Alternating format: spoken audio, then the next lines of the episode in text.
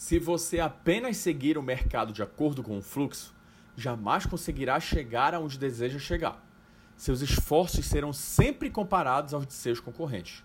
E o que eles fixarem como preços provavelmente serão os seus também, acabando que a última decisão dos clientes serão medidas por preços e não valores agregados.